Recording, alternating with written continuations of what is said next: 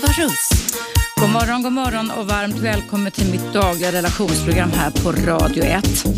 Idag ska vi prata om någonting som är väldigt, väldigt hemskt och väldigt, väldigt svårt. Men där det faktiskt är så att det också finns en framtid när man minst tror att detta är möjligt. Vi ska prata om posttraumatiskt stresssyndrom och det är när en person har varit utsatt för en mycket traumatisk händelse där man antingen har upplevt, bevittnat eller konfronteras med en mängd olika händelser som innebar allvarlig skada eller hot mot det egna och andras liv. Tänk dig att det är urrigt och murrigt och blött och svart och mörkt i Sverige som det brukar vara just i november och december. Solen visar sig aldrig på himmelen och det enda du och kanske din sambo eller fru eller man går och längtar efter det är att fly ifrån det här eländes vintervädret i Sverige. Du har haft så mycket att göra under hösten och har jobbat ihjäl dig så du har inte hunnit göra som många andra kloka svenskar har gjort, nämligen att börja boka in en eh, semesterresa till värmen. Men så tänker du så här att det kanske finns en möjlighet om jag sätter mig ner på nätet och googlar och kanske det är så att just vi två skulle kunna hitta en resa, en sista minuten-resa till värmen. Och du gör det, eller ni gör det.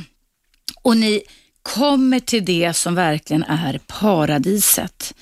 Det är lugnt, det är varmt, det är soligt, det är sand mellan tårna och det är otroligt lugnt och tryggt. Du hinner vara där i drygt ett dygn.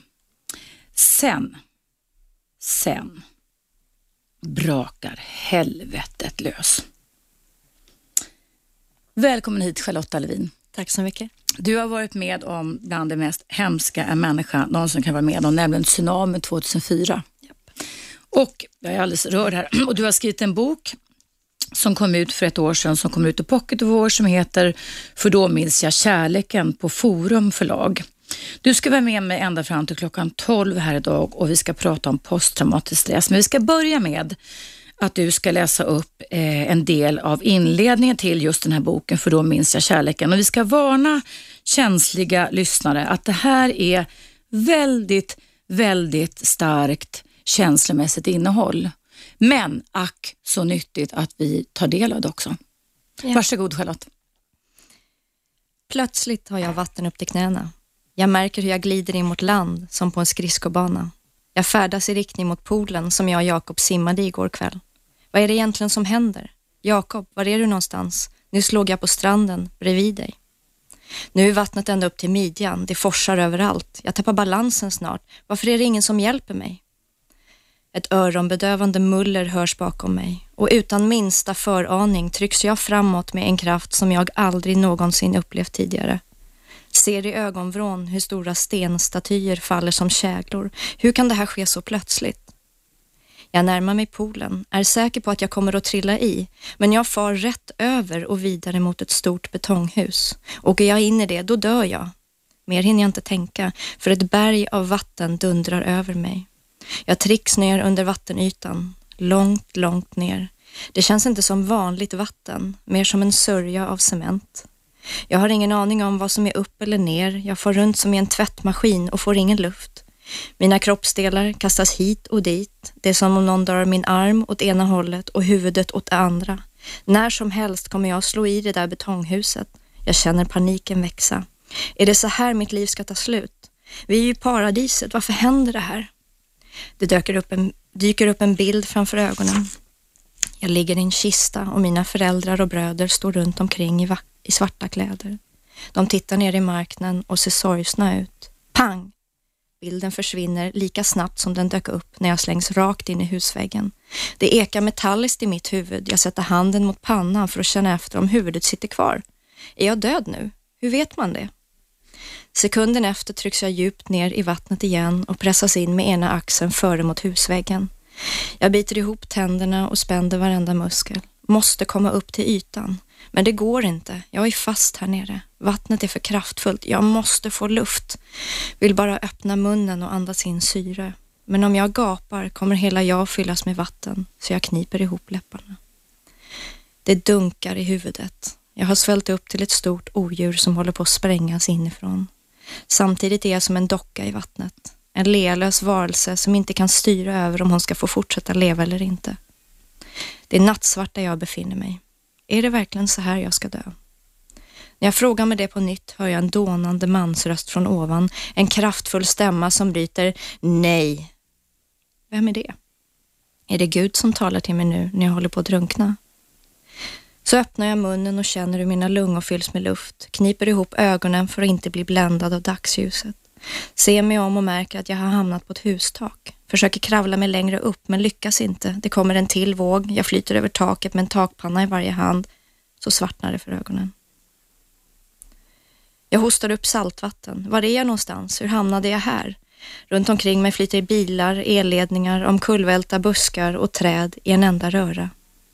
Det forsande vattnet är lerigt och sandigt. Jag fäktar med armarna för att hålla mig ovanför ytan och försöker styra undan för att inte krossas mot husväggarna. Det verkar som att jag håller på att kastas tillbaka ut mot havet igen.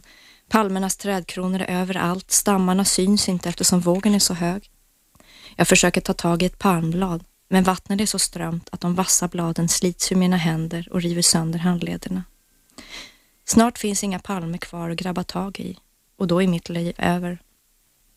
Men som genom ett mirakel lyckas jag fånga den allra sista palmen mellan mig och havet. Jag håller krampaktigt fast i ett palmblad, biter ihop tänderna igen och kämpar för livet. Samtidigt dundrar vattenmassorna över mig. Jag som aldrig haft några armmuskler, hur ska jag klara av det här? Det börjar krypa i kroppen, jag känner hur musklerna domnar bort och hur känseln försvinner. Hjälp, jag håller på att förlora greppet, min kropp orkar inte mer. Jag blir vettskrämd när jag tänker på att hajarna kan äta upp mig och att palmernas rötter kan slitas upp när som helst. Men just när jag tänker det hör jag en röst igen. Den här gången är den glad och mjuk. Den är bekant. Den låter som jag själv som liten flicka. Det här klarar du Lotta. Det är ingen fara. Håll bara kvar nu. Du orkar. Ser du inte att det blir mindre vatten nu? Och med ens börjar vattnet sjunka undan och jag glider ner längs palmens stam hela vägen till de nästan uppslitna rötterna. Jag omfamnar trädet och hör mina egna andetag. Är bara här, just nu, alldeles naken. Tittar på de små krabborna som kryper över mina fötter och känner samhörighet med dem. Tack så mycket Charlotte Alvin. Och det här var alltså ett stycke, ett inledande stycke kan man väl säga från din bok För då minns jag kärleken. När kom den boken ut Charlotte? Den kom ut i maj förra året. Mm. Mm. Och du överlevde tsunamin 2004. Det är lite mer än sju år sedan det här hände. Ja. Kan du berätta uh, hur ditt liv såg ut just då? Jag berättade ju att det var väl så det var för dig och din pojkvän Jakob, att ni hittade en sista minuten-resa. Ja, precis som du beskrev, som alla andra vill när det är mörkt och kallt. Och, mm. och sen så uh, kom Jakob till mig en kväll och sa att ska vi inte boka en sista minuten till solen? Och jag hade inte ens tänkt tanken tidigare. Det var som en helt ny värld öppnades när jag tänkte på tanken att komma iväg till solen. Så härligt att göra, eller hur? Ja. Så ni har firat julafton i Sverige med släkten? Hemma hos Jakobs föräldrar. Mm. Och sen tog vi en sån här midnattsflyg till um, Kaolack på kvällen, på julaftonskväll. Mm. Och när ni kom fram på juldagen då alltså, ja. så hann ni vara där i ungefär ett dygn, var det så? Vi kom fram på sen eftermiddagen till Phuket och sen tog vi en buss till Kaolack och eh, det hade redan blivit mörkt när vi kom in till vårt eh, fantastiska hotell, nybyggt hotell med bungalows på stranden.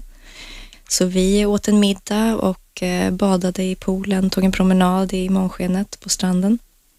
Och eh, det här var första gången som Jakob var utanför Europa. Så mm. den här mhm. tropiska värmen var ju väldigt speciell för honom.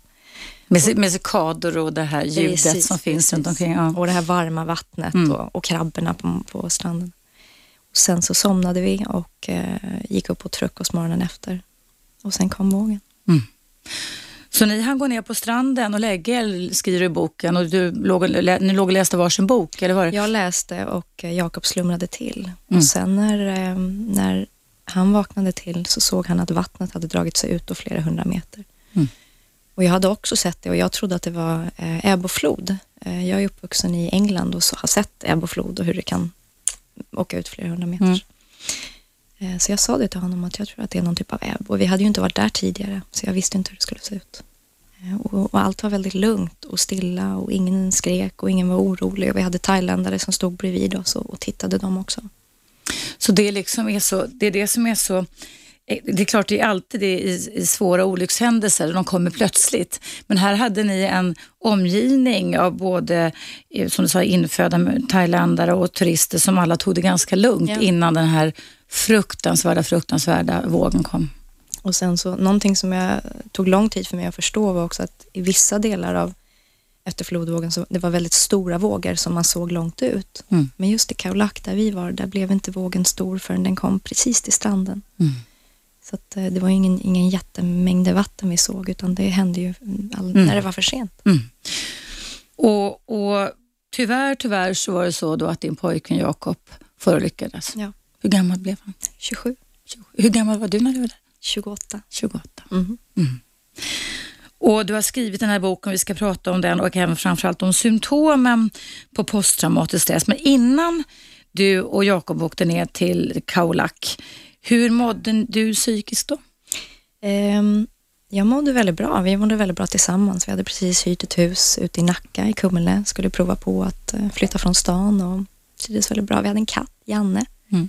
som vi lämnade och skulle komma tillbaka till. Och så det var, ett, så det var en, en vecka i paradiset och sen skulle livet fortsätta som man har tänkt sig. Ja. Exakt likadant som skulle vara, men så blev det inte. Nej.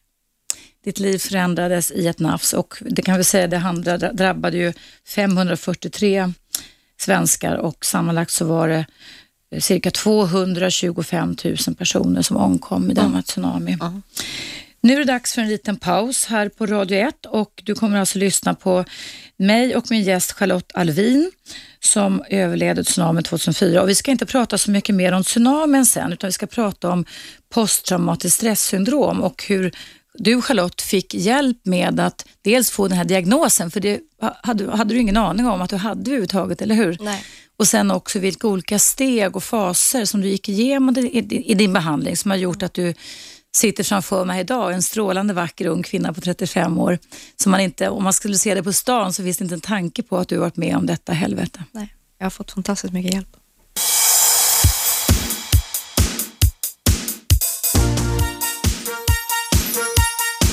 Radio 1. Eva Russ.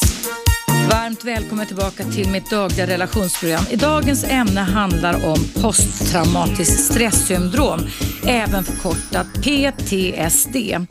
Det är ett, ett stresssyndrom som eh, sätter sig i psyket och även i kroppen och som allt mer eh, idag börjar uppmärksammat, inte minst genom att vi svenskar var eh, 543 stycken svenskar omkom dessvärre eh, i samband och under tsunamin i Thailand eh, 2004.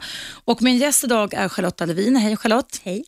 Du har modet och mognaden och styrkan också, distansen kan man säga, att sitta här och berätta om det mycket, mycket svåra som du har varit med om. Ja, det är nästan sju år sedan och jag har fått som sagt väldigt mycket hjälp. Mm. Och eh, du skrev den här, har den här boken som heter För då minns jag kärleken utgiven på Forum förlag och den kommer i pocket i sommar. Har den hjälpt dig på något sätt att bearbeta det hemska som du och din nu avlidne sambo var med om? Faktiskt inte. Mm. Eh, jag hade redan bearbetat mina upplevelser väldigt mycket innan jag började skriva boken. Mm. Um, När började du skriva boken?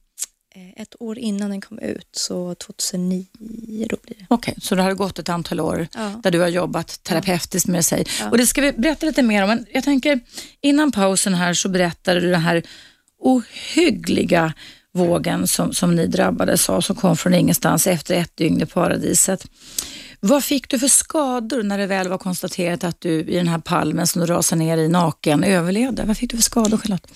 Jag hade bara ett litet sår på baksidan av mitt vänstra knä. Ehm, eh, men, I knävecket alltså? I knävecket. Mm. Eh, jag kommer ihåg att jag såg det eh, och att ju längre tiden gick i den här väldiga värmen ehm, utan hjälp, utan vård, så blev ju inte bara mitt utan alla sår väldigt infekterade. Mm. Så att hade vi fått hjälp snabbare så hade det säkert gått att, att mm. Ehm, så du bröt inga ben eller nej, någonting sånt? Nej, eller? nej? Det, var, det var blåmärken och det var skrubbsår överallt. Också det här jacket i knät. Mm.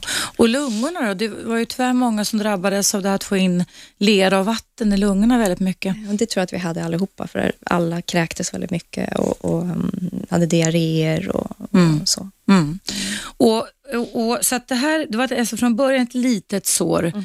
på baksidan av ena knät. Vad blev av det såret sen då? Det blev eh, nästan kallbrand så att eh, bakterierna fick ju leva fritt vad jag förstår. Så att, eh, det var nära att de var tvungna att amputera benet. Och detta skedde då i Thailand? Eh, först så var jag på ett sjukhus uppe i bergen där de inte hade kapacitet att ta hand om oss väl. Mm. Eh, sen kom jag till Bangkok eh, två dagar innan nyårsafton och fick fantastisk vård. Så redan där började de operera benet. Och sen kom jag till Karolinska första januari. Mm. Får jag bara fråga, vad, vad, opererar man då när du fått ett, ett sår i knät, så säga, på baksidan av knät? Man skär bort död vävnad och försöker att eh, med antibiotika hämma eh, bakteriernas mm. tillväxt, vad jag förstår. Var det mycket de skar bort? Ja, mycket. Stora delar av min vad och eh, lår. Jaha, så man fick gå ner från knävecket neråt så att säga, längs hela nederbenet, ja. men inte uppåt så att säga? Nej. Lite upp i låret också. Okay. Och då var det så att du den första veckan var kvar i Thailand efter tsunamin och då var det den fysiska överlevnaden som det handlade om. Ja. Eh, hur mådde du psykiskt just då, precis veckan efter, eller efter det här svåra traumat? Eh, I Thailand så hela den veckan var eh, överlevnad.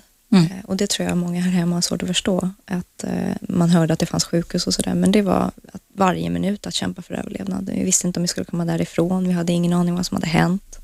Eh, det kom rapporter om att det skulle komma mer, mer vågor och folk sprang upp och ner för trappor hela tiden för att, att det kom larm om att det skulle komma mer vatten. Och sen så blev jag och många andra väldigt snabbt sämre och mm. låg på golvet och ja, som mm. sagt kräktes och diarréer. Och, mm. Så det var en, en kamp för överlevnad. Så då var det inte något fokus egentligen på känslor kan man säga? Eller? Nej, och det var, jag tänkte inte ens på Jakob. Nej. Nej. Utan det handlade om dig och att överleva? Ja. Jag tänkte på min mamma. Du tänkte på din mamma? Ja. ja. Och du är enda barnet också? Ja, jag har två halvbröder. Mm. Och sen i alla fall så kom ni till Sverige den 1 januari då, 2005. Och eh, vad gjorde man här? Vilket sjukhus hamnade du på? Jag kom till Karolinska mm. och eh, kom till en, eh, in på akutmottagningen och fick fantastisk vård. De hade ju läkarteam med professionella läkare och dygnet runt vård och ett jättevackert rum och ehm, från morgon till kväll så opererade de och, och, gjorde olika tester och försökte få rädda mitt ben. Så det var den, den största fokusen. Men du, hur många operationer har du gått igenom? Minns du hur många operationer du har gått igenom? Drygt 15 Oj. på den en och, en halv, ja, en och en halv månad som jag var där. Oj, ja, ja. Och, och fortfarande så var det då fokus på benet, att man skulle se till att benet skulle överleva. Du var utsatt för en ganska, som jag tycker i alla fall, bestialisk behandling, men ack livsnödvändig. Ja du, du lades i någon slags tryckkammarrör. Kan du berätta lite om det? Man ska inte ha klaustrofobi om man lyssnar på det här. det var en, eh, en, det är en, en tryckkammare. Det är en, som en cylinder eh, som man ligger i horisontalt som man körs in i och sen så stängs den här cylindern med som en, det är som en dykklocka och det stängs med ett lock. Liksom, och, så, ehm, och den kan man inte komma ut i hur som helst och jag var tvungen att ligga i den där två timmar på morgonen och två timmar på eftermiddagen. Eh, och i efterhand så tänkte jag att det var kanske inte så lätt för mig som var just traumatiserad att stängas in i ett sånt litet utrymme. Och det var ingen som tänkte på det, att det inte var Nej. kanske så lämpligt att stänga Nej. in. Men det är klart, de hade inget val. Hade de inte gjort det här så hade du förlorat ditt ena ben. Sen tror jag faktiskt inte att man förstod så tidigt vad vi hade varit med om. Mm. Det var ändå bara en vecka efter. Alla rapporterna kring hur vi hade haft det kom kanske senare. Mm och posttraumatisk stress och folk förstod vad det var. Så. Mm, så jag tror mm. inte man förstod att det var ett problem. Du Charlotte Alvin, när förstod du vad du hade varit med om? När började hjärnan funka lite? Så att säga? Kunna tänka lite själv? Det tog säkert ett par månader nästan. Mm. Hur skulle du beteckna att hjärnans tillstånd var under, fram till de här månaderna? Så att säga? När jag var på Karolinska så fick jag ju väldigt mycket morfin för smärtan och det vad jag förstår också ångestdämpande och, och, så där var jag rätt så borta och det var väl därför det fungerade rätt så bra att vara där. Men jag fick redan på Karolinska, så på nätterna framför allt, eh, så fick jag då första symptomen på post, vad jag då, idag vet är posttraumatisk stress mm. och skrek. Du låg och skrek, berätta lite mer. Eh, panik Eh, utlöst av ett hö höga ljud eller av um, någonting som råkade flimra förbi på tvn eller en doft. Um, någonting som bara utlöste ångest. Vad gjorde man då på det fysiskt eller somatiskt inriktade sjukhuset då? När du, det var ju så otroligt många, det var ju 543 svenskar som avled och hur, alltså, hur många som helst som blev svårt skadade som du. Hade man någon förståelse för det här att ditt psyke började vakna upp ur den här frysta, för det är väl nästan så att man, man fryser till ja. inombords. Ja. Känner du igen det, det ordet? Ja. Nu lägger jag ordet i din mun i och för sig. Men... Det som var, det som hjälpte, det var ju sjuksköterskorna som dag och natt fanns där. Och även om de inte förstod, så de höll mig i handen. De satt och de bara lyssnade och eh, de kom med knäckebrödmackor och eh, det var det som verkligen funkade. Ibland kom det någon eh, jourpsykiater som eh, pratade om medicinering och så, men, men, men det hjälpte inte på samma sätt. Det var, jag behövde närvaro, jag behövde någon som satt bredvid mig. Mm. Och, och eh, efter två månader då när du alltså började det fysiska började vara lite under kontroll kan man säga, ditt svårt skadade ben. Så vad hände då med ditt psyke? Eh, jag skrev ut ifrån Karolinska efter fem veckor och bara några dagar efter så fick jag reda på att Jakob eh, var identifierad och att han skulle flygas hem. Mm. Så då började, så det var en det var en nedåtgående spiral där jag mm. försökte hålla ihop så mycket som möjligt. Det var ändå en del som skulle ordnas med Jakobs minnesstund och vi skulle åka till den här ceremonin i Ärna dit alla kropparna kom. Och, men jag kände aldrig att jag var där. Det var som ett skal och, in, och så var det bara bottenlöst in, inombords. Så kände du någonting överhuvudtaget då eller stängde du av känslorna? Så att säga? Nej, jag kände inte så mycket. Det var bara kaos. Det var pågående ångest och trauma och, och när jag inte sov. Och var det här igång inom dig dygnet runt? Så ja, eh, till och från, men ja, till slut så blev det ju det och det var ju då det blev oumbärligt när mm. jag inte ville gå ut längre. Och, mm. och en väldig oförmåga att sätta ord på vad det var som hände och att förklara det för min omgivning. Så att för omgivningen så, så såg det kanske ut som att det gick rätt bra. Men... Ja, för de såg att ditt ben som du höll på att mista ja. höll på att läka. Alla man... frågade om det och hur det Alla frågade om benet och, och inte så mycket om själen. Nej. Nej.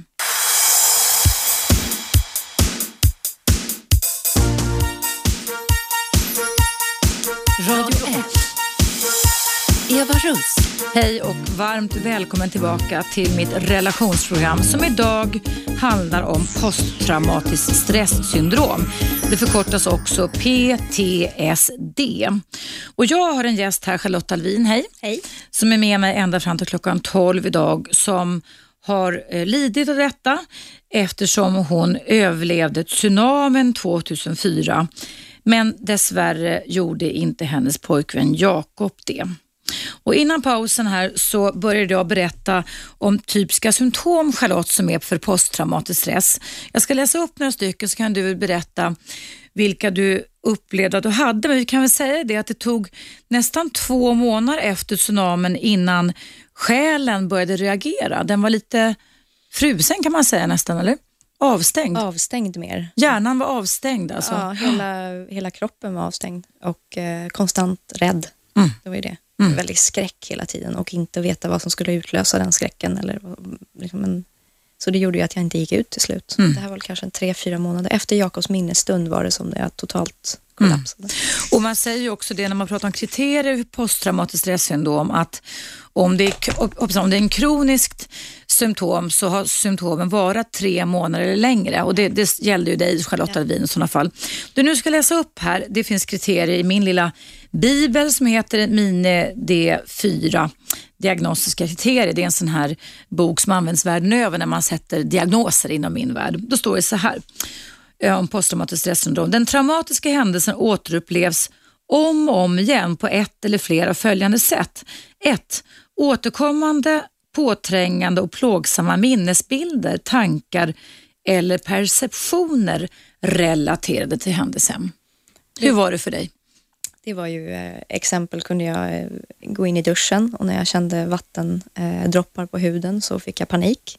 Mm. Och eh, ofta satte mig ner på golvet och blev handlingsförlamad och eh, var tvungen att, min mamma var tvungen att hjälpa mig och, och ta mig därifrån. Eh, eller jag kunde vara ute och gå och sen så såg jag en lerig pöl och så blev jag påmind om, om leran, eller påmind, kroppen reagerade. På. Och så bröt jag ihop. Eh, kunde ske var som helst, som sagt höga ljud. Mm. Eh, var jag jättekänslig för. Mm. Men en total paralysering eller kollaps av kroppen som inte gick att styra över. Som gjorde att jag trodde jag höll på att bli galen. Mm. Nästa symptom står så här, åt på posttraumatiskt stressyndrom, återkommande mardrömmar om händelsen. Hur var det för dig Charlotte? Jag hade en hel del drömmar, men jag har hört många som haft det mycket värre. Det var inte min största, mitt största problem, men, men det återkom. Jag, framför allt så drömde jag om vågen i olika scenarier där jag där jag klarade mig ur på olika sätt. Som att jag försökte bearbeta hur tar man sig ur en flodvåg. Liksom, Okej, okay. eh, och om, ja, problemlösning kan man säga att ja, hjärnan sysslade med då. Ja, ja. ofta att jag klarade mig och ingen annan klarade mm. sig. Mm. Sen som kriterium nummer tre på posttraumatiskt stressyndrom står det så här, handlingar eller känslor, att man har det alltså, som om den traumatiska händelsen inträffar på nytt. En känsla av att återuppleva händelsen, illusioner, hallucinationer och flashbacks. Ja, det var ju det vi nämnde mm, innan. Mm, mm. Att, um, och som sagt, jag kunde titta på tv och sen så var det någon våg i någon reklam och då helt plötsligt så var jag tillbaka. Mm. Och inte bara en paralysering utan att förflyttas tillbaka till händelsen. Det var som att det var vatten överallt och att jag var, var mitt i den igen. Så du hörde alltså bruset och ropen ja. och och allting sånt. Såg du, såg du bilder också av bilder. bråten och cementblocken och människor och när allting? När det började var det framförallt bilder och, och eh, känsla av vattnet mm. och skräcken. Mm. Men eh, inte så mycket dofter och ljud, det kom sen. Det mm. var som separata minnen. Det gick i olika kanaler kan man säga i hjärnan, eller hur? Och det kan ju väl vara väldigt olika beroende på vilken person man är, eller hur? Säkert. Att en del personer kanske bara går igång på dofter ja, och, ja. och, en del bara på bilder. Ja. Eh, ja, sen står det så här, intensivt psykiskt obehag inför inre eller yttre signaler som symboliserar eller liknar någon aspekt av den traumatiska händelsen. Det sa det här med lerpölen, ja, dofter. Vad var det för dofter då som kunde eh, få dig ehm, Dofter var det väl, det var jag kommer ihåg eh, just när jag låg på sjukhuset så var det blomdoft. En mm. väldigt stark sån här orkidé. Liksom, blom. Som du förknippar lite med, med Thailand? Ja, eller? Ja. Mm. Och Sen står det också så här, fysiologiska reaktioner på inre eller yttre signaler som symboliserar eller liknar någon aspekt av den traumatiska händelsen. Ja, jag vet inte om det är skräcken och, mm. och ångesten. Och, men, men att eh, det som återkom var ju det här att vara, eh, att vara mitt i eh, överlevnad. Mm. Kroppen beter sig ju väldigt konstigt när den mm. gör det, det här mm. adrenalinpåslaget och man börjar andas snabbt och hjärtat slår snabbare och det pumpar liksom i kroppen mm. och ögonen blir väldigt blir vidgade och man hör väldigt väl. Och, så den, det är som om man är där, är tillbaka där. igen. Ja. Ja. Hur länge, när du fick ett sånt här påslag kan man säga, eh, på din eh, hjärna och kropp, alltså fysiopsykologi kan man säga. Men hur länge kunde sånt här anfall, påslag vara när det var då Sverige efter tsunamin? Sen 5-10 minuter kanske jag var i det, eh, ibland lite längre, men sen efter dyningarna var ju mycket längre. Att jag var helt eh, utmattad och behövde sova och eh, så det var ju eh, konstant och, så, och eh, just när det var som värst, då kom de ju så pass ofta att jag inte fick någon återhämtning. Och när du säger så pass ofta, när det var som värst, vad kan vi föreställa oss hur det var om man tar ett dygn? Så att säga? Ja, men då var det, kunde det vara flera gånger per dag. Eh, och till slut var det också så att i början så, så liksom var det, delade jag med mig av dem, eller de, de, mamma märkte det hela tiden, men sen kom det som att jag stängde av det också, att det hade, skedde inom mig, mm. eh, utan att jag tillät att komma ut på något sätt. Tror du att det nu efteråt, Charlotta Wien, var någon slags hänsyn till alla runt omkring eller var det bara din kropp som just då reagerade på det sättet? Nej, jag tror att det var en väldig hänsyn. Jag kände att jag förstörde för alla andra. Jag förstörde för mamma som försökte göra sitt bästa och, och jag förstörde för Jakobs familj som hade varit med om något så hemskt och att jag tog plats. Mm. Eh, och var jobbig liksom på något ja, sätt. Ja. Mm. Allt jag ville var att sörja Jakob, men ja, jag kunde inte det. Du kunde inte sörja. Men du, när, när blev det då aktuellt för dig och när var det någon vettig person där ute som sa att så här ska man inte må. Ditt ben är visserligen räddat, du behöver inte amputera det, men flicka lilla, du lider av posttraumatiskt stresssyndrom. När och var hände detta? Det var faktiskt eh, Jakobs faster eh, Cecilia som är väldigt klok som sa att jag har en, ett namn på en, en psykolog som jag tycker att du kan träffa om, om du vill det. Eh, och sen så ringde jag och lämnade ett meddelande på hans telefonsvarare och så ringde han upp mig och sa att du får gärna komma hit. Och så kom jag till hans mottagning på Karlbergsvägen. Då gick jag på kryckor fortfarande. Och vilka, hur många månader efter tsunamin? Detta? Det var fyra drygt. Mm. Tror jag, fyra på våren 2005 alltså. Precis. Mm. Och, eh, jag kom in i hans rum, eh, ett litet rum, det kändes tryggt. Eh, men jag var väldigt skeptisk eh, till att jag hade träffat två eller tre kuratorer innan eh, och inte fått något förtroende för dem. Och de har inte kunnat hjälpa mig, inte kunnat säga vad det var jag var med om. Och sen så bad han mig att berätta om vad jag hade varit med om och jag gjorde det. Och sen så i slutet så sa han att du lider av något som heter posttraumatisk stress. Det är inget ovanligt och jag kan hjälpa dig med det och du är så välkommen hit om du vill. Vi kommer att behöva träffas eh, flera gånger i veckan och två timmar per gång. Mm. Eh, och då sa jag, det var första gången som jag kände någon typ av hopp mm. kring att någon hade sett, mm. Eh, någon hade sagt att jag inte var knäpp. Mm. Du kan väl gott säga vad den här psykologen heter här i radion? Göran Gyllensvärd heter han. Göran Gyllensvärd. Psykolog och legitimerad psykoterapeut. Tål att operera. Och det blev, har jag förstått, som du skrivit i din bok, för då minns jag kärleken, utgiven på Forum förlag, en vändpunkt för dig. Ja, det blev det. Eh, sen så eh, kanske många har en bild av att gå i terapi och det är skönt att sitta och prata om sig själv. Det var väldigt, väldigt jobbigt att bearbeta, men jag valde det och jag fick den bästa hjälpen man kunde få.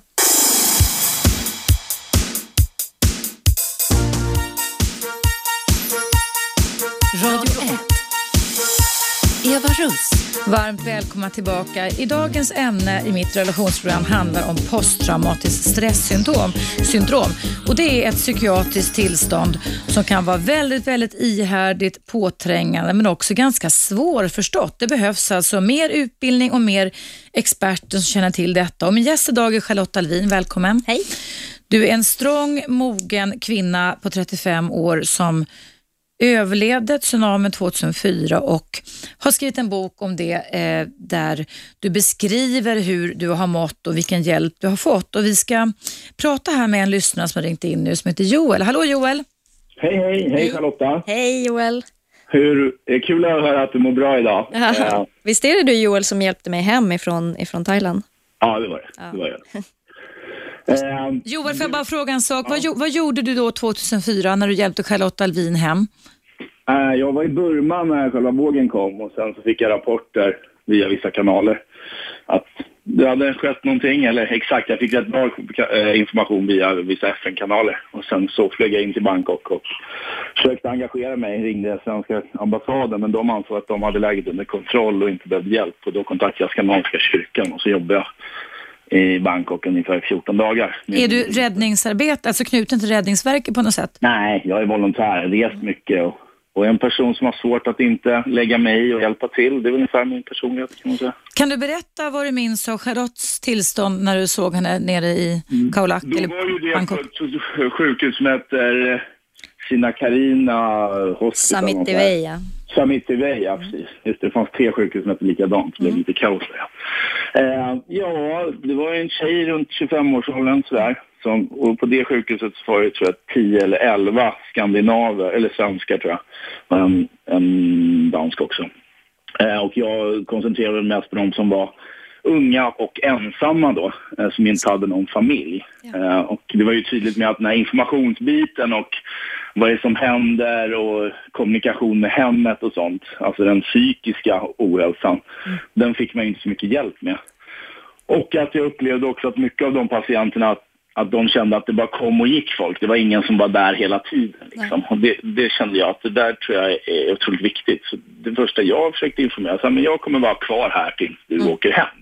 Min känsla var att, eh, och är fortfarande, att om inte du hade kommit till Joel, då hade jag aldrig kommit hem. Och du höll ju kontakt med min mamma och meddelade henne och du höll kontakt med flygplatsen och flygplanen och sjukhusledningen och mig. Bland annat, ja. Mm. ja. Så. Men det var ju, det var ju lite förvirrat sådär. Men, men, men det som jag alltid förundras över det är liksom att människan går ju vidare. Ja. Så är det ju. Alltså det, det kan vara jävligt, men, men vi är ju en form av överlevnad. Eh, så. Skillnaden är ju då intressant för att vi svenskar är inte vana vid det här, eh, att folk dör. Vi, vi, vi ser ju inte det och vi möter ju inte det och därför blir det ju ett speciellt trauma. Eller- Blev, blev du inte själv påverkad av detta Joel, att vara i frontlinjen eh, efter tsunamin och jobba med människor här två veckor efteråt? Eh, absolut, en jättebra fråga. Så jag har aldrig varit skeptisk till terapi och be om hjälp och fråga om hjälp, eh, tvärtom. Så, eh, så att, så att jag, jag, jag tog faktiskt chansen att få gratis terapi när jag kom hem, så att det erbjöds. Men, men det var ju också ett problem. För att jag hade ju kontakt i, i den världen och jag ville ju gå till en speciell terapeut. Men det, det, det sattes ju sjukvården emot. Alltså en person som redan hade eh, ja, en kontakt med. För det är som precis Charlotta också har sagt att det är otroligt viktigt att det klickar och funkar mellan terapeuten och patienten. Så då blev det när jag kom hem så fick jag strida för det i två månader och, och, och bråka lite om det. Vad fick du för Men- hjälp då Joel? Nej, jag insåg att jag, jag landade väl rätt snabbt i att tsunamin behövde inte jag så mycket hjälp med. Det var mer min relation med min mamma, men det behöver vi inte prata om här. Det får bli Det är ett annat annat program. Så, va? Så, men men det, det, det här, jag, jag vet inte, jag, jag är rätt enkel på att gå vidare. Och jag, vi i vår familj har alltid pratat om döden, vilket, vilket inte är så vanligt i Sverige. Det var det jag ville komma till, för att jag också engagerat mig en del efteråt, varit nere i Indonesien och, och sådär. Och där dog ju ändå 220 000 människor. Och de gick vidare rätt snabbt, men det är för att de dö- möter döden varje dag. va? Så det jag tror är viktigt är att, att vi pratar om döden rätt tidigt med våra barn. Men det vet jag är kontroversiellt, men jag tror på det. Joel, har du läst Charlotta Levins bok För minns jag kärleken?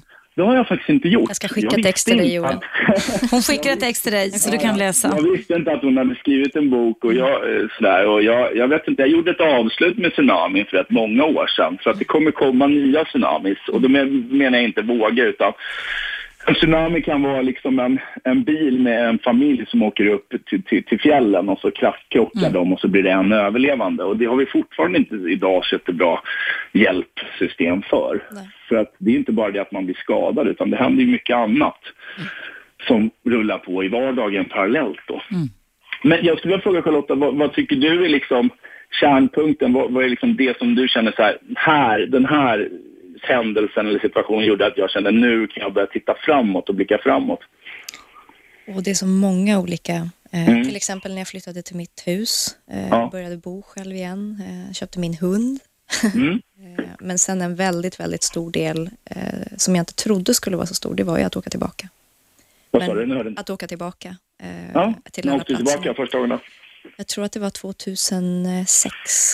Okej. Mm. Eh, sju, nej det var 2007, ja, det var några år efter i alla fall. Men det var också att få göra det på mina villkor, exakt på mitt sätt när jag var redo för det och, och det Mm. stödet jag behövde. Och, Mm. Men, men för att bara återkoppla till det du sa med att, att Mm. ehm, det är otroligt många människor som, som eh, är kvar i, som är i Indonesien och lever med det här precis som vi gör hemma. Men min uppfattning var när jag åkte tillbaka att det var väldigt många som jag pratade med som var traumatiserade och inte fick någon hjälp Mm.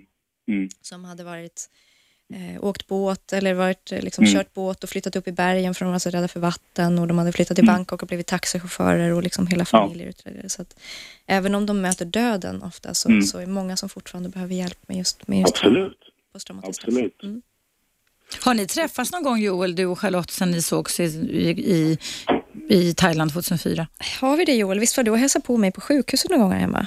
Jag Ja, jag tror det var ett tillfälle, med, Ja, jag tror att med din mamma, jag hade kontakt med din mamma. Jag, ja. jag, jag är så att jag anser inte att, att ja, men återigen, gå vidare Ja. så, liksom, och, och, titta framåt. Så, så att eh, det har inte varit ett behov direkt. Så. Eh, Men jag ska skicka en bok till dig i alla fall, Ja, du står med där.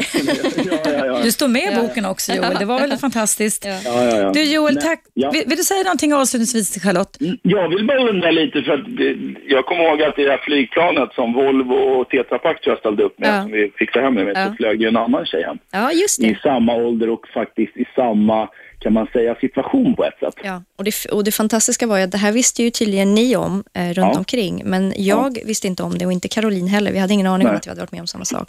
Och Nej. vi var så pass borta båda två på den där resan, så att vi Ja, pratade ingenting. Men jag ly- råkade, innan vi- jag gick av planet, eller gick bars av planet, så lämnade jag mitt nummer till henne. Och sen ringde hon mig när jag låg på Karolinska, hon låg på Sahlgrenska och då Mm. visade det sig att hon var ju samma ålder som jag, och samma skada på benet och hade mist sin sambo i Kaolack också. Mm. Och eh, det är en av mina bästa vänner idag. Eh, Jag pratade med henne senast i morse. Och berätta vad som har hänt Ja, hon har Caroline. precis fått barn. Jaha. Hon lever med sin man i Göteborg. Hon är sjuksköterska. Jaha. Vad häftigt. Vad Mm. Ja. roligt. Så det är fantastiskt. Mm. Ta hand om dig och hälsa din mamma Tack så mycket, det ska jag göra. Tack Joel för att du ringde Ja, så. tack. Hej. Hej, hej. Hur känns det för dig Charlotte att få en av de som var där precis när denna olycka hände som ringer in här? Det är ju fantastiskt med någon som förstår. Det är ju därför Caroline och jag har eh, så nära kontakt. Vi pratar väldigt sällan om flodvågen idag, men eh, vi bara vet ju hur det Mm. var. Det och, så- behöver och det är inte. det ju att att prata med Joel också, att han, Mm. han vet precis hur det var. Mm. Eh, framförallt i Bangkok och hur, hur, ja, att det inte fanns någon hjälp. Att, Mm. Fantastiskt med en sån som Joel som ställer upp frivilligt och kastar sig Verkligen. dit och hjälper till. Det Verkligen. skulle finnas fler med det civilkuraget och modet. Men du, för att vi ska gå lite vidare här igen ifrån eh, din behandling. Vi kan säga det också att du som lyssnar just nu kan göra precis som Joel gjorde, störa mig, Charlotte Alvin, som berättar om eh, sin behandling faktiskt nu av, kring posttraumatisk stress och som har gjort att hon idag mår bra, mår psykiskt bra. Det är drygt sju år sedan som tsunamin inträffade och hon miste sin sambo Jakob. Numret hit är 0200 11 12 13. Och eh, vi kan väl säga så Charlotte att du har berättat så här långt att du träffade några eh, halvdåliga, eller måste säga halv, ja, du tycker det är halvdåliga terapeuter eller folk som skulle ge sig på det som, inte, som var nästan lite skrämda för Ja. den starka psykiska Reaktion. reaktion som du hade. Men sen träffade du Göran Gyllensvärd. ja. Och var han rädd så visade han inte. Nej, det gjorde han inte och han sa att det här är posttraumatisk stress. Och vad fick det för betydelse för dig att du äntligen efter fyra, fem månader fick en diagnos på att du inte var tokig? Diagnos vet jag inte om det betyder så mycket, men det betyder mycket att veta att jag inte var knäpp. För du trodde att du var knäpp? Jag trodde att jag höll på att bli galen. Jag trodde att sin liksom, mentalsjukhus var nästa. Mm. Och hur länge gick du sen i terapi hos Göran Gyllensvärd? Tre år drygt. Tre år. Men vi träffas fortfarande idag ibland. Vad härligt. Det är bra. Det är inte släppa en sån person heller, eller hur? Absolut, det vill jag inte. Mm. Och om du skulle jämföra att symptomen var 100% starka av posttraumatisk stress när du kom till honom då 2005 var det, Ja. eller hur? Vad har du för symptom på en skala 0 till 100 idag vad det gäller posttraumatiskt stressyndrom? Noll. Det är ju fantastiskt.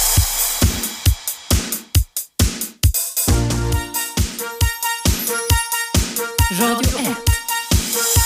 Eva Russ. Välkommen tillbaka. Tänk dig att du har äntligen fått tag på den här hett efterlängtade charterresan.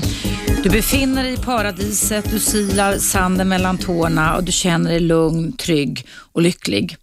Och sen händer någonting som innebär att du hamnar i helvetet. Det kommer en tsunamivåg över dig och livet blir aldrig mer som det var tänkt. Du hamnar i ett skräcktillstånd som det kan ta åratal att bli av med och du får en diagnos som heter posttraumatiskt stressyndrom. Jag har Charlotte Alvin här, hej. Hej. Som eh, överlevde tsunamin och som eh, har skrivit en bok om det här som heter För då minns jag kärleken. Och eh, nu är det så att det är flera lyssnare här som vill ställa frågor till Charlotte Alvin och vi ska börja med Lena här. Hallå Lena! Ja, hej Charlotte. Hej Lena. Hej. Jag är bara glad att du mår som du gör idag och att du har kommit så pass långt som du har gjort. Tack. Vad, jag, vad som slår mig när jag hör dig, att eh, jag har också fått för mig att jag lider av något posttraumatiskt stressyndrom. Jag har mått dåligt hela mitt liv och sen har fått eh, hjälp på olika sätt men aldrig blivit bra. Men det som slog mig, det är att jag någonstans ända sedan barnsben har upplevt en sån skräck, en inneboende skräck. Ja. Och den, ja, du har ju så klara minnen. Och det har inte jag av vad jag har varit med om utan bara det att det har blivit pålagringar, pålagringar med just den här skräcken. Och att jag som liten, jag kommer, för att jag blev separerad från min eh, mamma och blev kvar hos min pappa och det var traumatiskt. Jag var bara tre år någonstans och mina eh, religiösa föräldrar, släktingar skulle ta hand om mig. Och jag kommer ihåg att vid ett tillfälle så var jag ute i ladugården och så sket en ko. Och jag blev helt paralyserad. Jag bara stod där, jag kunde inte röra mig.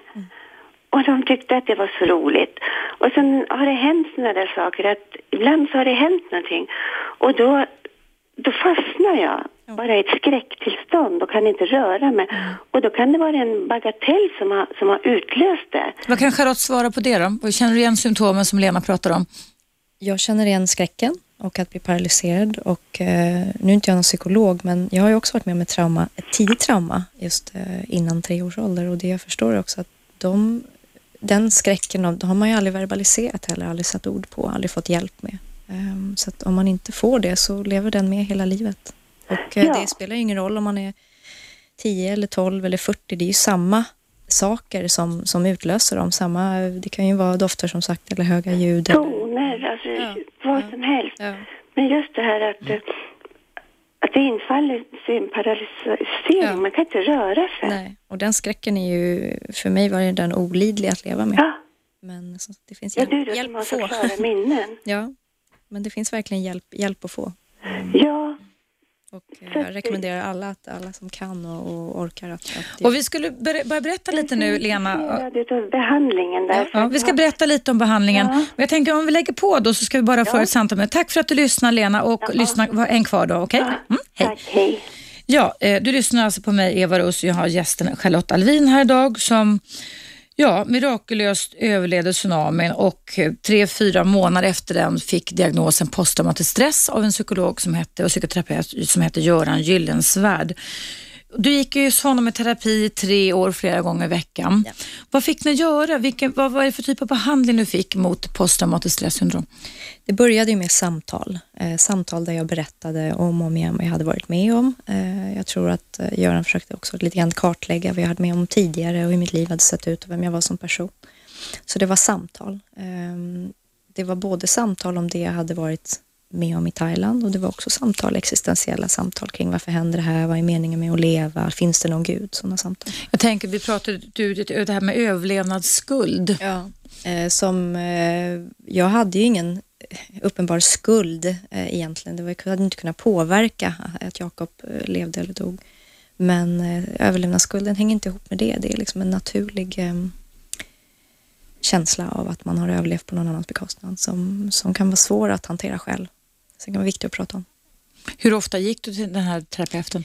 två till tre gånger i veckan och som sagt två timmar per gång. Och det var för att jag skulle ha möjlighet att gå ner i de här, eller gå in i de här minnena och sen få hjälp att bli lugn igen innan jag gick därifrån. Eh, Göran var väldigt mån om att jag inte skulle gå ifrån våra samtal eh, i ett uppjagat tillstånd. Mm. Och han gav mig även möjlighet att ringa honom dygnet runt. Vilket jag förstår kan vara rätt ovanligt, men eh, även om det kanske hände två, tre gånger under tre år så var det en otrolig, eh, ett, ett förtroende eh, att känna att händer det någonting utanför våra samtal så har jag möjlighet att ringa. Mm. Så, Så det var ni- samtal och, eh, och eh, även då EMDR som du nämnde tidigare. Mm. Ska vi berätta lite vad det är, eller vill du berätta vad det är för någonting? För du har ju ju gått igenom den behandlingen. jag kan väl berätta Alvin. hur det var och så kan du berätta Ja, vad det ja, är. precis. Men EMDR, Eye Movement Desensitization and, and Reprocessing. Va? Yes. För mig så handlar det om att en behandlingsmetod för trauma. Eh, normalt så brukar man tydligen föra eh, fingret framför höger och vänster öga fram och tillbaka Mm. för att aktivera höger och vänster hjärnhalva. Det blev jag väldigt snurrig av så att istället så eh, höll Göran med i händerna och klämde dem växelvis höger och vänster för att aktivera hjärnhalvan. Mm.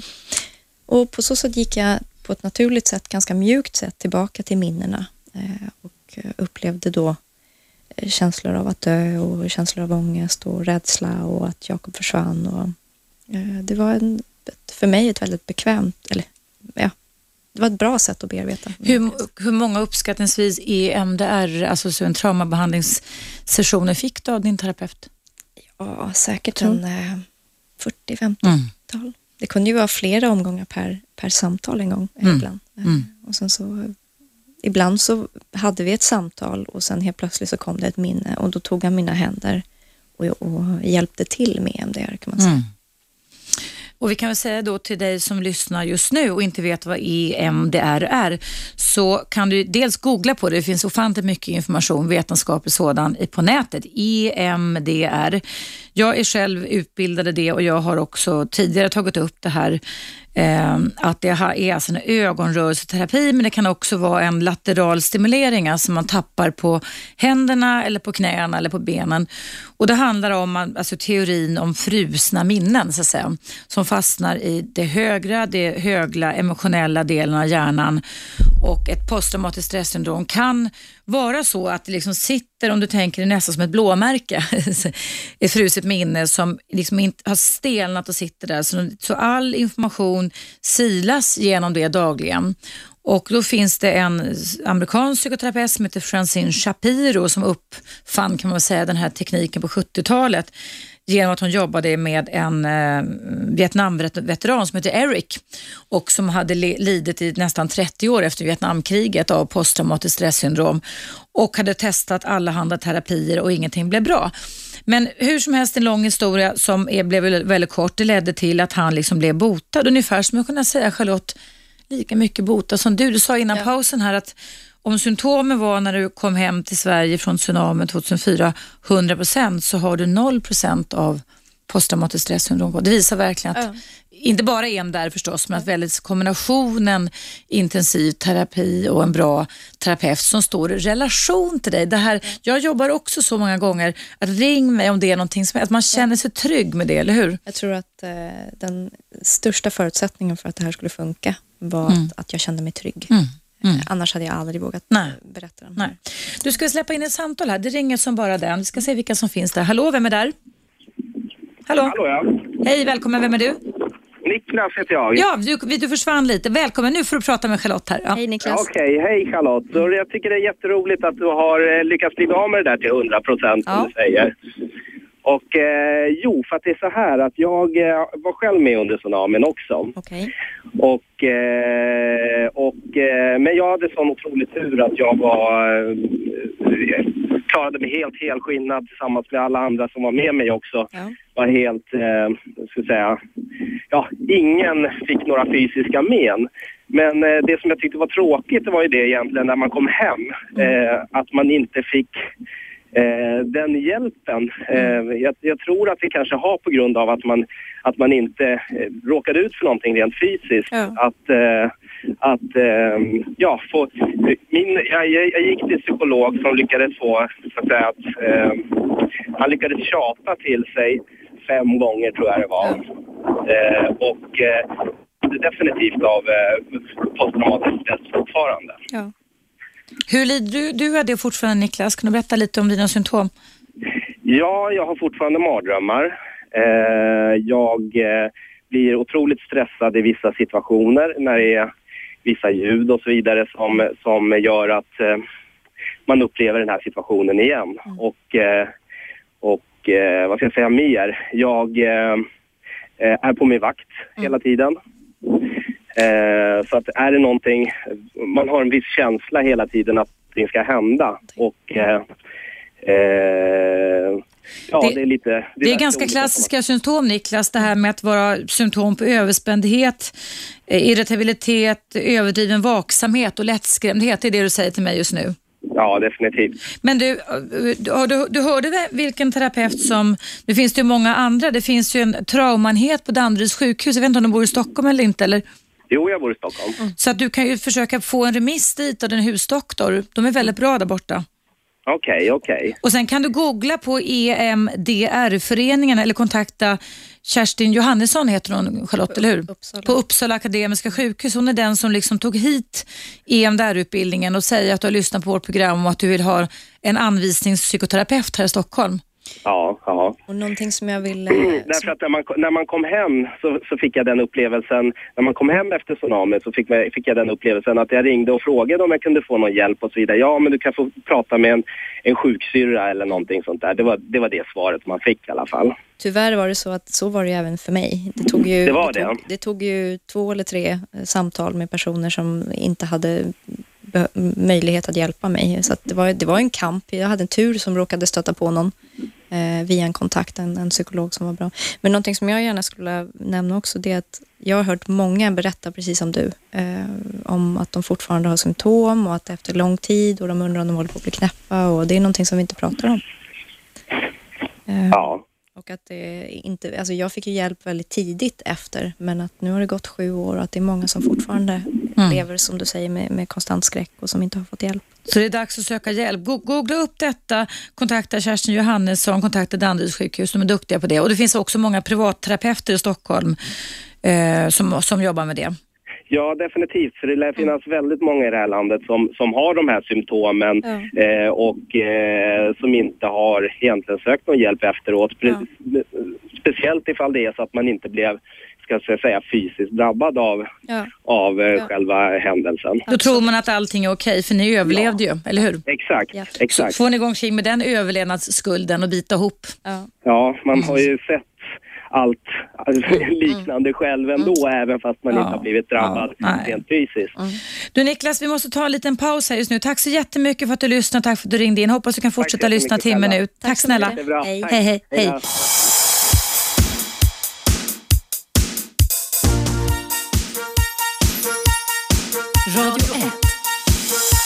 Eva Russ.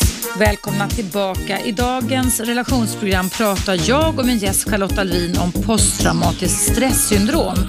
Det är ett stresssyndrom som innebär att man har varit utsatt för eh, och bevittnat eller upplevt en traumatisk händelse där man bevittnade eller upplevde eller konfronterades med händelser som innebar död, hot mot livet, allvarlig skada och där man reagerade med skräck, rädsla, hjälplöshet. Och eh, vi ska säga det då att eh, definitionen på posttraumatiskt stresssyndrom det är precis som Niklas som ringde in här innan pausen vars familj var med under tsunamin 2004 som överlevde allihopa, så det blev ingen personskada på dem, så har han fortfarande flashbacks, svårt att sova och överdriven vaksamhet. Och det Charlotta Wien är väl ganska typiska tecken på posttraumatiskt stresssyndrom? Absolut. Och jag såg en dokumentär här för förra månaden om, om några av ungdomarna från Utöja och eh, det var väldigt tydligt att flera av dem också av posttraumatisk mm. stress. Mm.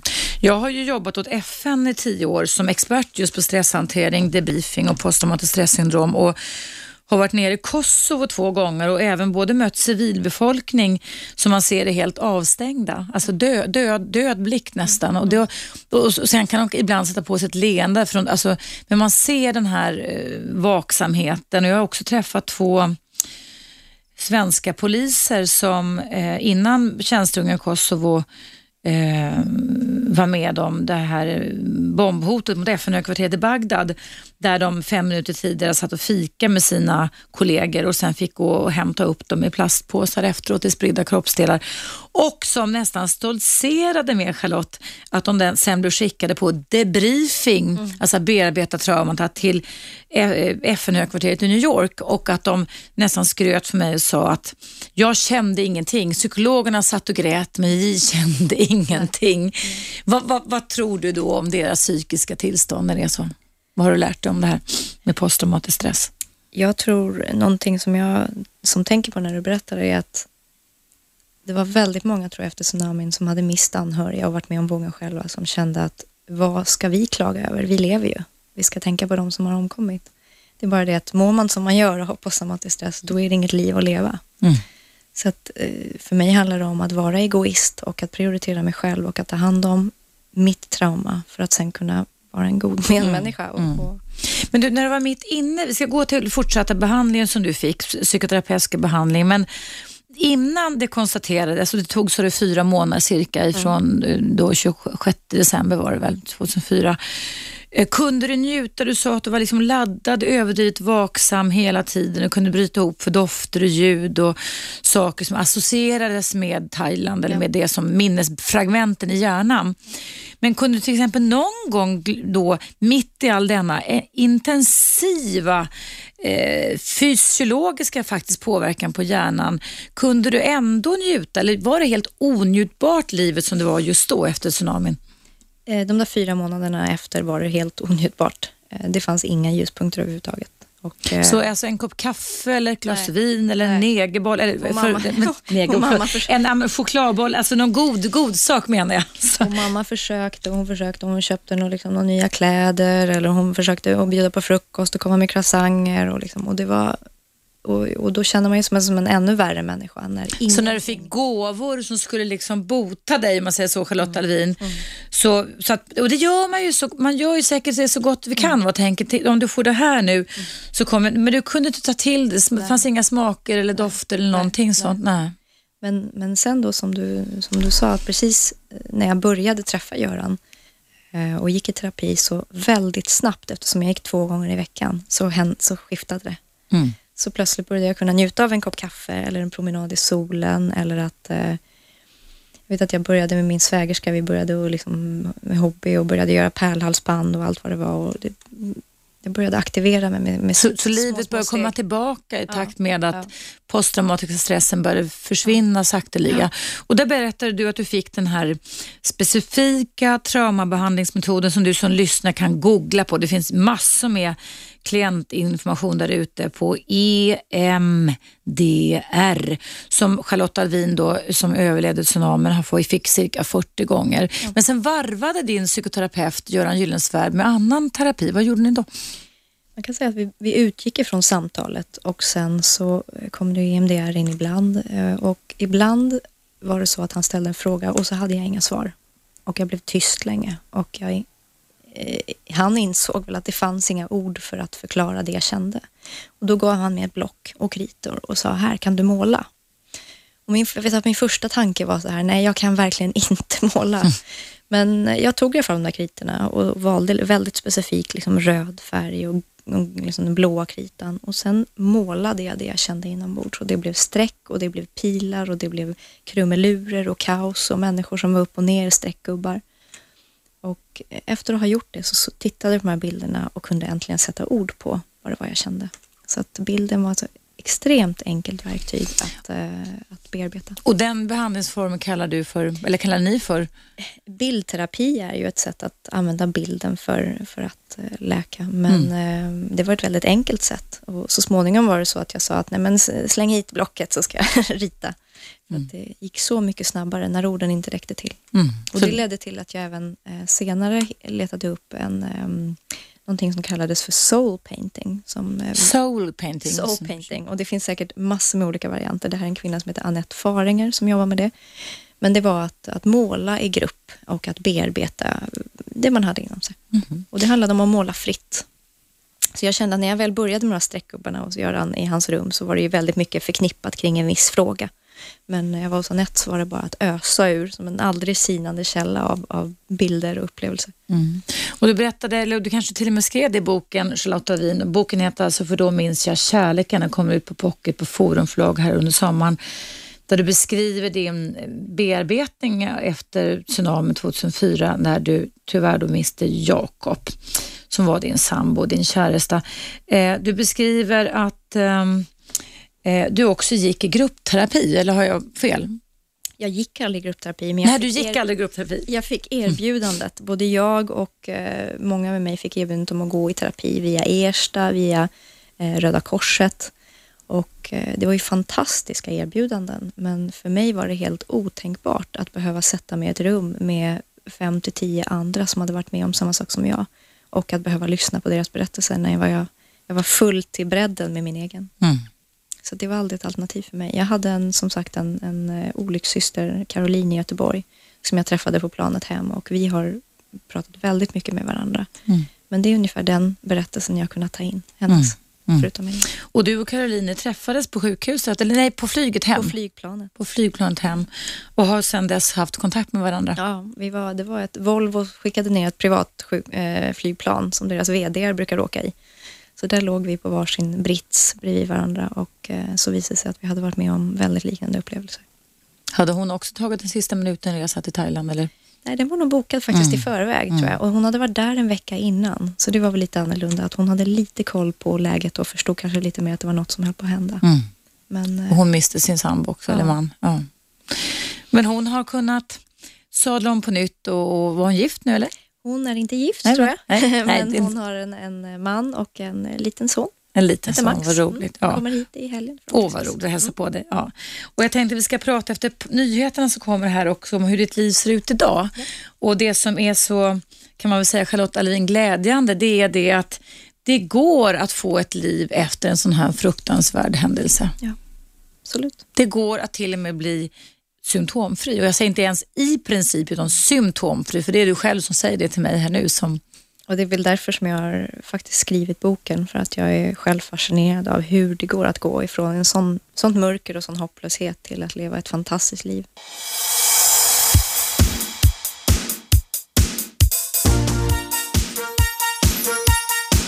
Radio 1. Eva Russ. Välkomna tillbaka till mitt relationsprogram som idag ägnas hela två timmar åt posttraumatiskt stresssyndrom. Jag har min gäst här, Charlotte Alvin. Hej. Hej. Som har mirakulöst överlevt, överlevt tsunamin 2004 och skrivit en fantastisk bok som faktiskt handlar om posttraumatiskt stresssyndrom. Den heter För då minns jag kärleken, en historia om att våga överleva. Nu ska vi plocka in Josef. Hallå Josef! Hej! Tack, Hej, för, att du, Josef. tack för att du väntade. Ja, det är lugnt det. Eh, Det enda jag vill säga till... eh, Nu kommer jag inte ihåg vad hon heter. Charlotte. Eh, Charlotte. Hej Charlotte. Hej. Eh, Alltså du är jättestark att du står och berättar för eh, alla utav radion att du har haft det här problemet. Jag kommer ihåg min farbror som gick bort eh, det, det, tror jag för eh, fyra månader sedan. På grund av det här. eh. Eh, Alltså när, när jag börjar höra dig ja, så kommer jag ihåg min farbror så kommer tårarna helt och hållet. Det, det är alltså, för, alltså nu ska man inte fråga tjej hur gammal man var, hur gammal man är, men får jag fråga hur gammal du är? Jag är 35. 35. Du är fortfarande ung alltså.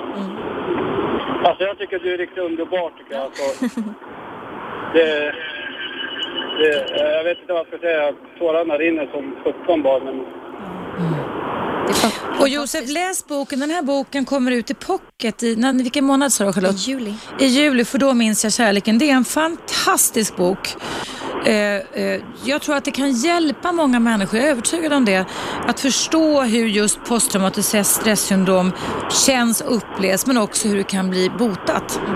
mm, mm. Ja, Det Josef, att jag ska göra Charlotte. gör det Josef. Tack så mycket för att du ringde. Hej då, tack. Hej då, hej hej. Ska vi koppla in ett samtal till när vi ändå är igång? Mm. Välkommen till Eva Russ, vem är där? Välkommen till Eva Russ, vem är där? Hallå? Nej. Så där är det ibland här på Radio 1 med växeln. Du lyssnar alltså på mig och min gäst Charlotte Alvin som har skrivit boken För då minns jag kärleken. Där har vi ett samtal till. Ska vi prova det Charlotte? Hallå, vem är där? Hallå? Nej, men, nej. Ja, då pratar du och jag tycker jag här fram till nästa paus. Ja, som sagt det har varit en lång resa för dig att kunna bli en hel människa. Men du berättar Charlotte Alvin att från att ha varit 100% psyk, även fysisk skada med risk att förlora ditt ena ben, mm där du fick genomgå en olidlig eh, behandling. Fem, vad sa du, många operationer fick du gå igenom? Drygt 15. 15 operationer och sen ligga i någonting så, så klaustrofobiskt som i ett liksom rör, plaströr. Tryck, en tryckkammare. En tryckkammare eh, innan själen och då var liksom själen nedfryst kan man säga, avstängd. Du kände ingenting. Men i takt med att kroppen återhämtade sig och du kunde behålla ditt ben så kom ju själen ikapp kan man säga. Ja. Men det som var eh, knepigt var väl att det var inga just då som förstod hur just du, hur man reagerar när man får posttraumatiskt stressyndrom. Nej. Inte, inte utom psykologen. Vad sa du? Inte utan min psykolog. Nej, den psykologen Göran Gyll- Gyllensvärd som har hjälpt dig så pass mycket. Nu har det gått då sju, lite mer än sju år sedan den här olyckan och du säger att du är 100% symptomfri kan man säga. Ja. Hur ser ditt liv ut idag? Hur lever du? Vad gör du? Har du att berätta någonting om det? Jag eh, tar vara på varje dag. Jag har fått eh, nästan sju år mer än Jakob. Eh, Hur gammal skulle Jakob vara idag om han levde? ja, han skulle vara 34, 34. fylla 35. Ehm, jag har bestämt mig för att eh, livet är så värdefullt att jag vill leva det så gott jag kan. Och eh, tidigare så styrde rädslorna och jag var rädd för att bada igen och jag var rädd för att åka tillbaka till Thailand och jag var rädd för att eh, träffa någon ny man och, och eh, så insåg jag att livet är för kort för att eh, begränsa och, och låta rädslorna styra.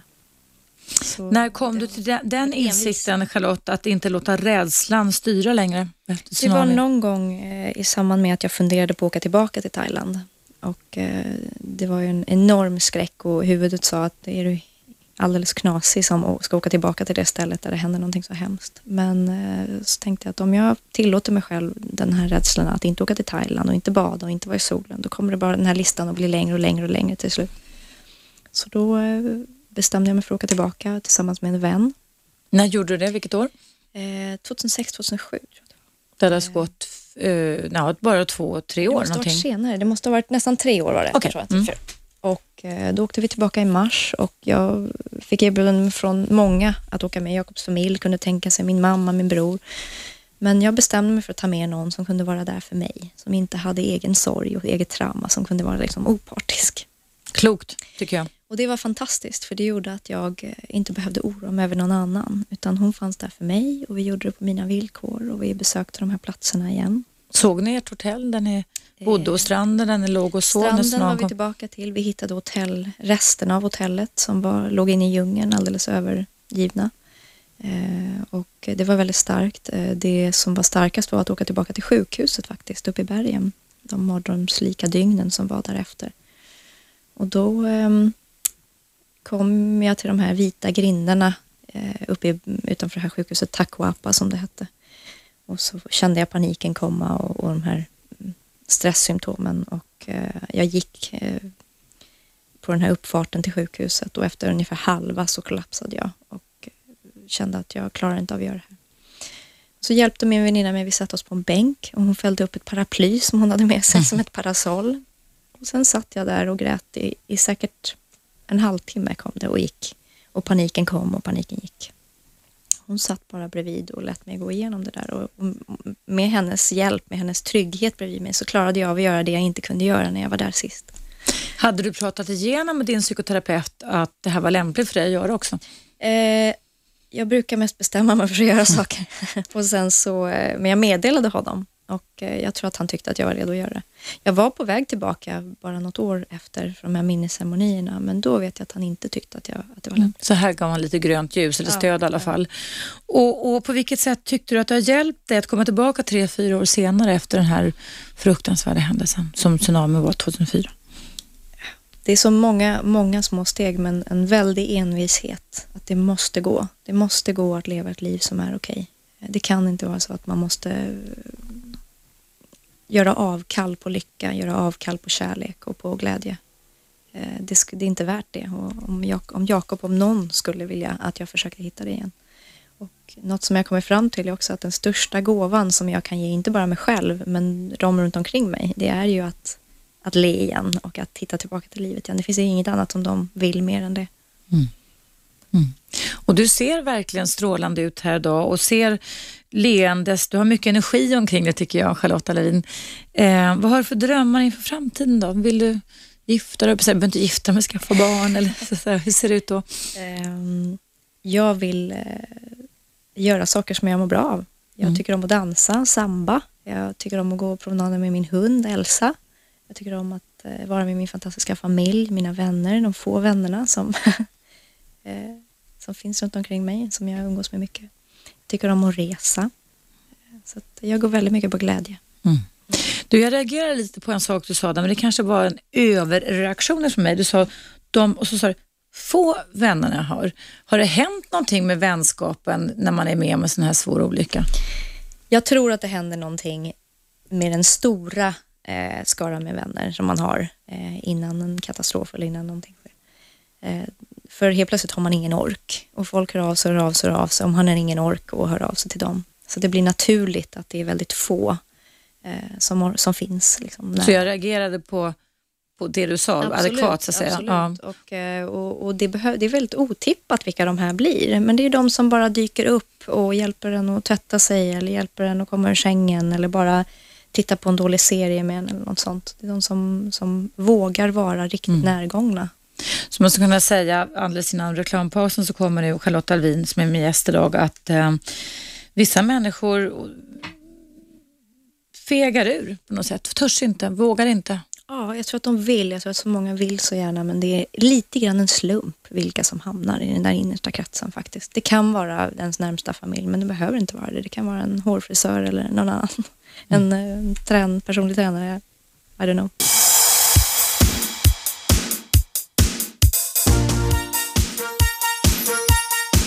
Radio 1.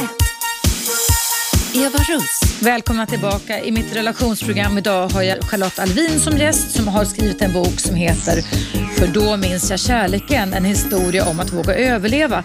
Charlotte som sitter här bredvid mig, hej Charlotte, Hej. har då eh, faktiskt lyckats överleva fysiskt och även psykiskt den fruktansvärda katastrofen som 543 svenskar drabbades av, eller som miste livet av tsunamin 2004. Och I det här programmet, om du vill lyssna på allt vi har pratat om, så går det i repris ikväll. Du kan lyssna på det i repris, men du kan lyssna alltid på det på, eh, på på, höll på att säga SVT Play, nej det är inte, Radio 1 Play heter det. Och sen om du laddar ner en gratisapp eller också på www.radio1.se. Eh, vi har en lyssnare här på tråden som skulle vilja ställa frågor kring posttraumatisk stress till framförallt dig då Charlotte. Hallå Anna! Hej! Hej Anna. Eh, jo, jag, alltså, jag hade en fråga om posttraumatisk stress. Och, ehm, det står att jag, jag var med om en nära anhörig som eh, nära miste livet och hade tänkt att hänga sig.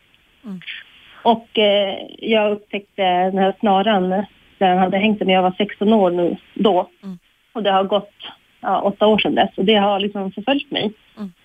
Eh, och då, jag, eh, kan man utveckla posttraumatisk stress sånt eller är det, är det mest om man har varit utsatt för liksom en, en mer katastrofaktig Jag tror att eh, kanske, kanske Eva som Ja, fast du, vi pratar lite om det i pausen du och Charlotte. Men eh, om du känner igen symptomen, som du säger, om det här är någonting som har fastnat i dig, som du inte kommer ur, som du återkommer till och som kan paralysera dig liksom skräck och känslomässigt, så absolut. Eh, Då är det ju samma typ av grej.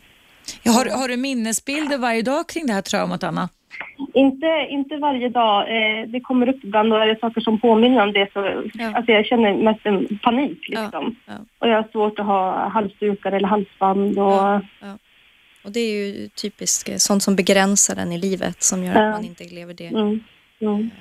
Men du, det är aldrig för sent att söka hjälp. Jag har ju behandlat patienter som har varit traumatiserade sedan barndomen för 40 år sedan och faktiskt med hjälp av samtal och den här traumabehandlingsmetoden som alltså heter EMDR så har man på betydligt färre gånger än vad Charlotte Alvin, du fick ju nästan 40 stycken och, och det förstår jag, men kunnat få distans till det här traumat. Ska det inte det kunna vara någonting för dig att söka upp lite Anna? Jo, Och just det här liksom ha distans, att inte få sån, känna sån panik, frustration inombords liksom. Och det tar, min erfarenhet är att det tar väldigt mycket energi att gå och vara, Ja. att gå och vara rädd och att gå och vara Ja. beredd på att de här sakerna kan aktivera och tänka mig gå in Mm. på ett möte eller tänka mig med vänner och sen så helt plötsligt så kommer de här känslorna. Det är en väldig, Mm. en väldig Mm. stress och att, hur, som Eva säger, hur, hur lite det kan behövas för att få hjälp. Ja, Det behöver jo. inte ta så himla lång tid, men att få rätt Nej. hjälp så, kan, man, så Mm. kan det bli mycket bättre. Mm. Lycka till. Så ta go- googla på bra behandlare eller be få en remiss till Danderyd eller prata med din husdoktor om det här så kan de ha ett nätverk kring det här tycker jag. Ja, Och stå på det, låt inte dem förringa dina symptom för det är fortfarande så Nej. Anna, att väldigt många har inte den specialistkompetensen kring Ja. posttraumatiskt stressyndrom, eller hur Charlotte? Precis. Och, Charlotte träffade ju när hon låg på sjukhuset och även efteråt några, var det? Sa du? kuratorer och, och sjuksköterskor och liksom som, inte, som inte var eh, kapabla och att, att hjälpa mig. Så jag tror verkligen gå på magkänsla redan från början, att man känner sig trygg. Och jag kan Mm. verkligen rekommendera Göran, Göran Gyllensvärd. Han är en fantastisk psykolog. mm. Så börja ditt nya liv genom att söka hjälp Anna. ja. Tack för att du lyssnade, tack, för att du ringde in. Hej. Tack. Hej. Hej. Ja, eh, jag tänkte avslutningsvis här Charlotte, finns det någonting, jag tänker när man är med om en sån här katastrofal, fruktansvärt, att livet slås sönder fullständigt och din älskade sambo Jakob dör vid 27 års ålder. Ja, finns det någonting? Ja. Nej, jag tänker, jag tänker, du säger att du fick terapeutisk hjälp, du blev inte av med någon kroppsdel, alltså du är hel nu både psykiskt och fysiskt. Och du sa alldeles nyss att du bestämde dig för att du skulle leva livet igen. Eh, vad, kan du ge några sammanfattande liksom, råd till de som sitter och lyssnar just nu? Vad, alltså, det har inte jag förberett det på själva frågan, men jag tänker lite fritt sådär. Vad ska man tänka på? Alltså, vad, hur ska man kunna gå vidare? För det har ju du verkligen visat att det går att komma igen även när man tror att livet ska ta slut. En sak som jag har tänkt mycket på är att när man befinner sig i en katastrof så finns det ju ingen som har något svar. Ingen, ingen kan hjälpa en. De kan ha massa teorier och massa, man, man har bara sig själv att utgå ifrån. Och att ha sig själv att utgå ifrån är för mig den bästa eh, hjälpen. Och att i den situationen våga lita på sig själv. Våga lita på signaler om att nu behöver jag äta, nu behöver jag sova.